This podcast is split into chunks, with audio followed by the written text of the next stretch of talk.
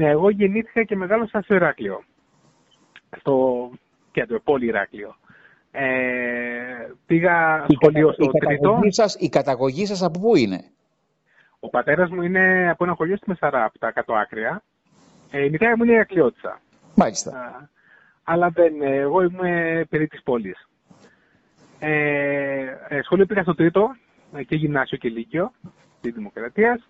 Και μετά το, ε, το 2004, κιόλας, πήγα στην, α, στην Πάτρα ε, για το προπτυχιακό μου ε, ως φυσικός.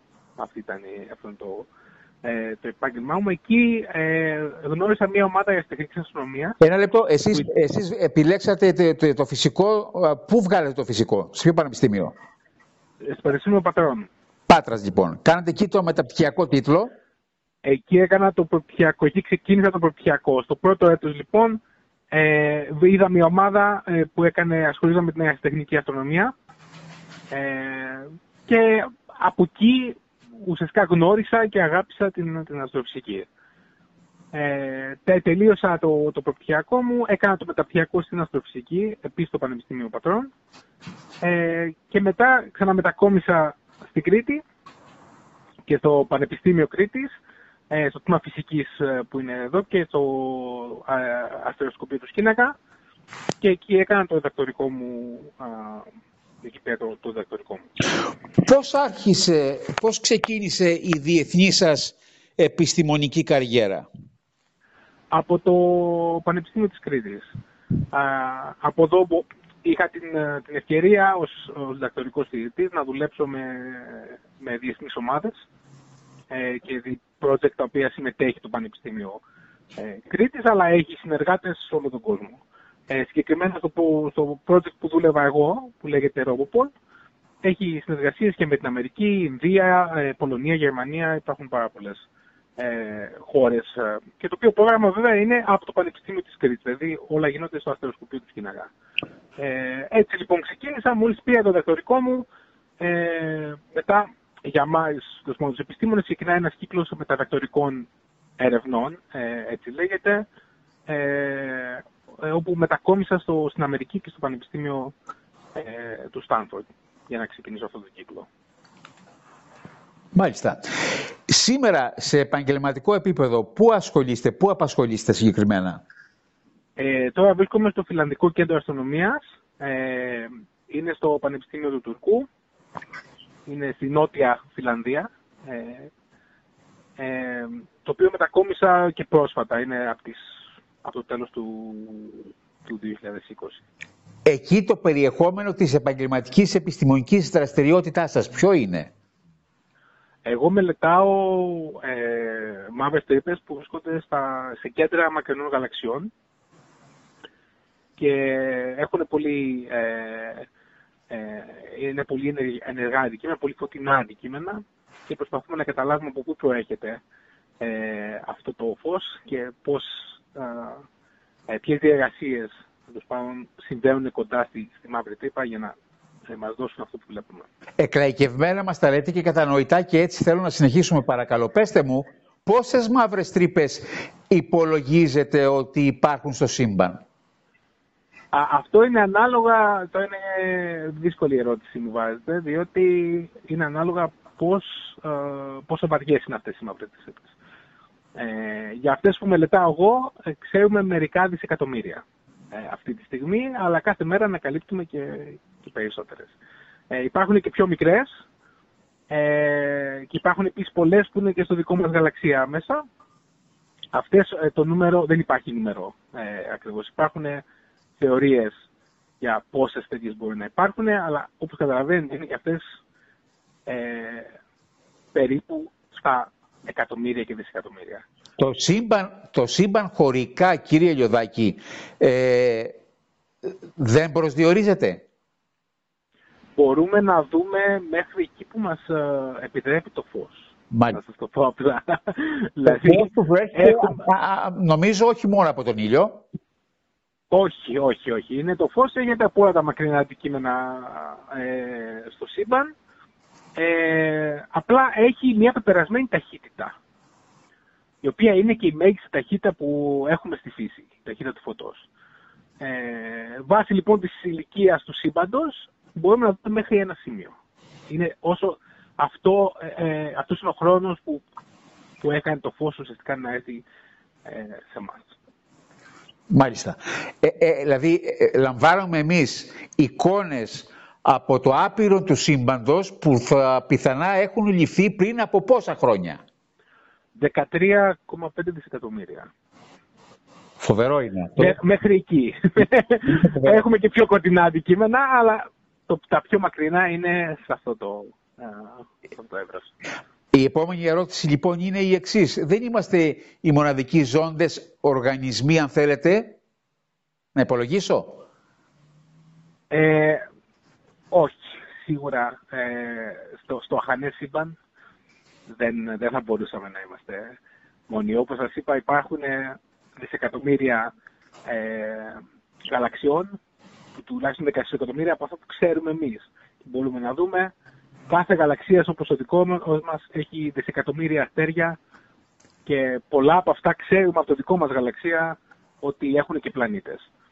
Τώρα δεν έχουν όλοι, ε, όλα τα αστέρια πλανήτες που μπορούν να υποστηρίξουν ζωή, αλλά στατιστικά είναι πολλοί από αυτούς.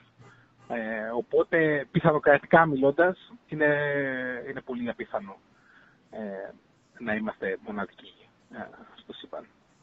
Άρα υπάρχει ζωή, δεν ξέρουμε όμως τη μορφή της και αν θα μπορεί αυτή η ζωή να επισκεφθεί την Ελλάδα, την γη ή εμείς να πάμε σε αυτή. Το εμείς να πάμε σε αυτήν είναι κάτι που ξέρουμε σίγουρα ότι δεν μπορούμε να το κάνουμε. Ε, το κοντινότερο αστέρι σε εμάς είναι γύρω στα ε, 4 έτη φωτός, το οποίο η τεχνολογία που έχουμε αυτή τη στιγμή δεν μας επιτρέπει σε ανθρώπινες, ε, σε χρονικά διαστήματα που είναι συμβατά με τον άνθρωπο να, ε, να φτάσουμε. Οπότε σίγουρα εμείς δεν μπορούμε να πάμε εκεί. Το αν θα μπορούμε να έρθουν αυτοί είναι άλλη, ε, άλλη υπόθεση. αλλά ναι, Πρόσφατα διάβασα ότι ένα αμερικανικό διαστημόπλιο κατάφερε λέει και πλησίασε πάρα πάρα πολύ κοντά τον πρώτο δακτύλιο του ήλιου. Αναρωτήθηκα γιατί πώς δεν κάει από τις τόσο υψηλές θερμοκρασίες. Ε, αυτό έγινε επειδή κατασκευάστηκε ειδικά για αυτή τη δουλειά. για και αυτό δεν είχαμε μέχρι στιγμή κάνει κάτι παρόμοιο. Δηλαδή; Ε, το να, να στείλουμε κάποιο δορυφόρο τόσο κοντά. Αυτός δηλαδή έγινε με, το, με μοναδικό σκοπό ε, να μπορέσει να αντέξει ε, τόσο υψηλές θερμοκρασίες και να, και να μας δείξει μια πολύ πιο κοντινή ματιά στο τι ακριβώς συμβαίνει στην επιφάνεια ε, του ήλιου. Μάλιστα. Πέστε μου παρακαλώ, ε, έχετε συνεργαστεί και με την NASA, έτσι; Πώς ήταν η εμπειρία εκεί; Α, πολύ καλή. ε, ε, τότε εγώ ξεκίνησα να ασχολούμαι, να συνεργάζομαι με, με ομάδες ε, μες στην NASA όταν μετακόμισα στο, στο Πανεπιστήμιο του Στάνφορντ ε, και μαζί τα τρία, τα τρία χρόνια, ε, τέσσερα που ακολούθησαν από τότε, ε, σχεδιάσαμε και επιτυχώς εκτοξεύσαμε έναν, ε, ένα δορυφόρο ε, το Δεκέμβριο κιόλας ε, που θα μας επιτρέψει να μελετήσουμε τις, τις μαύρες τρύπες με πολύ ε, μεγαλύτερη λεπτο, λεπτομέρεια. Ε, και ήταν ε, ε, πραγματικά με πολύ μεγάλη εμπειρία, διότι υπάρχουν άνθρωποι τους οποίους διαβάζεις τη, τη δουλειά τους, διαβάζεις τα, ε, τις, τις εργασίες και τις δημοσιεύσεις τους και τους, τους θαυμάζεις και βρίσκεσαι ξαφνικά να, να μπορείς να τους ε, απευθυνθείς με το μικρό τους όνομα και να δουλεύεις μαζί τους. Οπότε είναι, είναι πραγματικά καταπληκτική εμπειρία. Μάλιστα, τιμητική για εσάς και πρωτόγνωρη εμπειρία. Ε, έχουμε, και, έχουμε και άλλους Έλληνες επιστήμονες εκεί, ε. Βεβαίως, έχουμε πάρα πολλούς.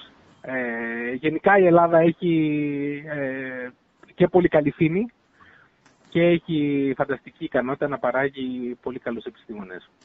Με το ΙΤΕ, το Ερευνητικό Ίδρυμα τεχνολογίας που διακρίνεται στην Ελλάδα και στο εξωτερικό. Έχετε συνεργαστεί, κύριε Λιωδάκη; Στο ε, το αστεροσκοπείο του Σκίνακα ε, ανήκει κατά κάποιο τρόπο στο, στο ΙΤΕ. Υπάρχει εκεί πέρα το, το Ινστιτούτο Αστροφυσικής, ε, το οποίο έχει ουσιαστικά το αστεροσκοπείο του Κίνα. Οπότε εκεί ξεκίνησα τα, ε, τα ερευνητικά μου ε, βήματα και ακόμα έχω πολλές συνεργασίες ε, και με το δραστηριοσκοπείο και με ερευνητές που είναι στο, στο Πανεπιστήμιο και στο Ινστιτούτο Αστροφυσική. Φαντάζομαι ότι το επιστημονικό σας αντικείμενο σε επαγγελματικό επίπεδο δεν μπορεί να υλοποιηθεί εν Ελλάδη. Ε, όχι, μπορεί. Δεν υπάρχει κάποιο ε, Όπως σας είπα ότι και το αστροσκόπιο του Σκίνακα είναι πραγματικά τα πιο σύγχρονα στην, στην Ευρώπη και το επίπεδο έρευνας είναι, είναι πραγματικά πάρα πολύ. Άρα είναι ευνόητη η, η επόμενη ερώτησή μου. Γιατί ε, δεν καθίσατε στην Ελλάδα να προσφέρετε τις επιστημονικές σας, επιστημονικές σας γνώσεις και να εργαστείτε; Μόνο φύγατε στο εξωτερικό κι εσείς. Αυτό είναι... Ε, κοιτάξτε, εμείς σαν, στο, στο δικό μου πεδίο τουλάχιστον, σαν ερευνητές, είναι κάτι που ε, ουσιαστικά πρέπει να γίνει. Ε, δηλαδή, τελειώντας το εντακτορικό, πρέπει να φύγεις από τη φωλιά που λενε και να, ε, να πας σε άλλα πανεπιστήμια και να δουλέψεις με άλλες ομάδες, ώστε να οριμάσεις σαν ερευνητής. Αυτό είναι, αυτός είναι ο σκοπός. Ε, οπότε δεν ήταν... δεν έγινε επειδή ήθελα να, να φύγω μακριά, είναι κάτι που απλά γίνεται και είναι και καλό. Δεν είναι... Μάλιστα. Η εξέλιξη έρχεται και από το εξωτερικό λοιπόν, η επιστημονική. Ναι, ναι, ναι. Και όλοι, αν δείτε και τους ερευνητές που είναι αυτή τη στιγμή στο, στο Ινστιτούτο Αστροφυσικής και τους uh, καθηγητές του Πανεπιστημίου, ε, όλοι έχουν ε, ε, μεγάλη εμπειρία στο εξωτερικό σαν ερευνητές. Φαντάζομαι ότι είστε το διάστημα αυτό για διακοπές εδώ με τους γονείς σας. Ναι, ναι, ναι, για τα Χριστούγεννα. Για τα Χριστούγεννα. Πώς είναι η ζωή στη Φιλανδία, στην αεροκατοικημένη Φιλανδία; Είναι ήρεμη, ε, κρύα. Έχουν γενικά ένα πολύ διαφορετικό τρόπο ζωής από ότι στην Ελλάδα. Δηλαδή; Ε, ε, τους, τους αρέσει η απομόνωση, τους αρέσει η φύση επιτοπλίστων, ε, οι, α, οι λίμνες, τα, τα δάση, οπότε όλα αυτά είναι και ουσιαστικά μέσα στην, στην πόλη και στην, καθημερινότητά τους. Ε, εγώ δηλαδή να φανταστείτε μένω δίπλα από ένα δάσος. Και είμαι μερικά λεπτά από, την, από το κέντρο της πόλης.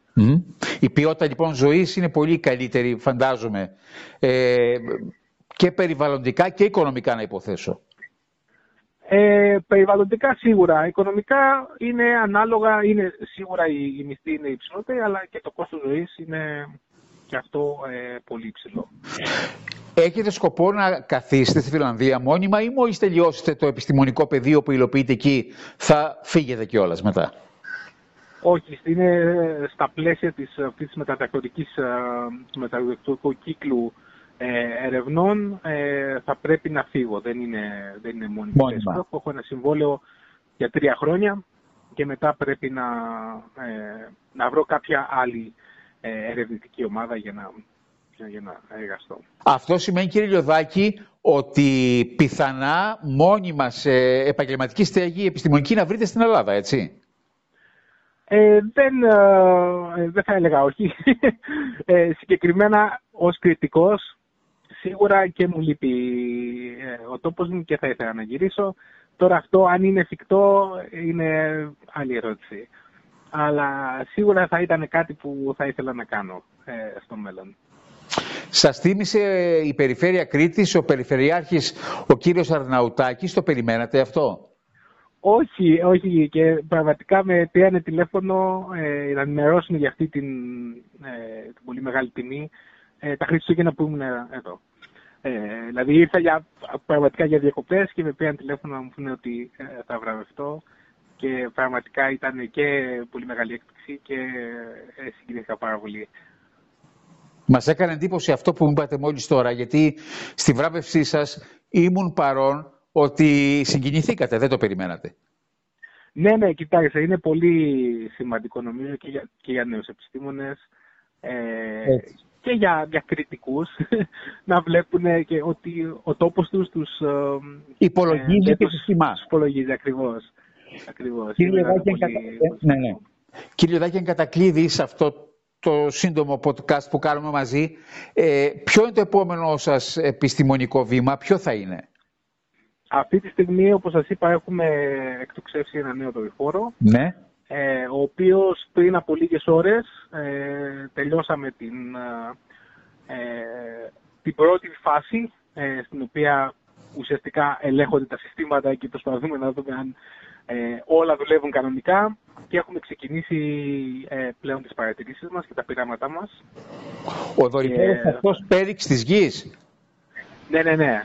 Ε, είναι στον, ε, στον Ισημερινό αυτή τη στιγμή ναι. και γυρνάει γύρω από τον Ισημερινό. Ε, και όπως σας είπα, θα μας, θα, είναι πραγματικά ένας νέος δορυφόρος. Δεν έχουμε παρόμοιο αυτή τη στιγμή. Ποιο είναι το έργο του, τι σκοπό έχει; Ε, ο, σκοπός, ο βασικός σκοπός είναι να μετρήσει την πόλωση από ακτίνες χ ε, που εκπέμπονται από τις μαύρες τρύπες. Ε, Καθώς και από άλλα βέβαια αντικείμενα, μαύρε τρύπε είναι αυτό που με, με ενδιαφέρει εμένα περισσότερο. Οπότε τα επόμενα, το, τουλάχιστον για τον επόμενο χρόνο θα είμαι πολύ απασχολημένος με τα, με τα νέα πειράματα που σκοπεύουμε να κάνουμε. Μία πρόβλεψη θέλω από εσά που φαντάζομαι ότι αποτελεί με τους συναδέλφους σας επιστήμονες αντικείμενο συζήτησης η ανθρώπινη κατοικία στον Άρη, αν θέλετε πιο κοντά μας στη Σελήνη, είναι εφικτή σύντομα; Ε, νομίζω, θέλω να είμαι αισιόδοξος. Αλλά εγώ νομίζω ότι ε, ναι και δεν το θεωρώ απίθανο ότι μέσα στο, τουλάχιστον στη δική μας ε, ζωή, δηλαδή στα επόμενα 40-50 χρόνια, ε, να έχει γίνει αυτό. Και υπάρχει πολύ μεγάλη όθηση, και, ε, όχι μόνο από την NASA και από την Ευρωπαϊκή Υπηρεσία, αλλά πλέον υπάρχουν και πολύ με ιδιωτικά κεφάλαια, όπως η SpaceX, όπως ε, και άλλες εταιρείες που ε, ενεργά πλέον προσπαθούν να, να εκμεταλλευτούν το διάστημα και να, ε, και να παράγουν και απικίες σε άλλους δορυφόρους και πλανήτες. Κύριε Λιωδάκη, σας ευχαριστούμε θερμά για αυτή τη συνομιλία, για τα άκρος ενδιαφέροντα που μας είπατε, που μας περιγράψατε. Καλό σας βράδυ. Εγώ ευχαριστώ. Καλό βράδυ.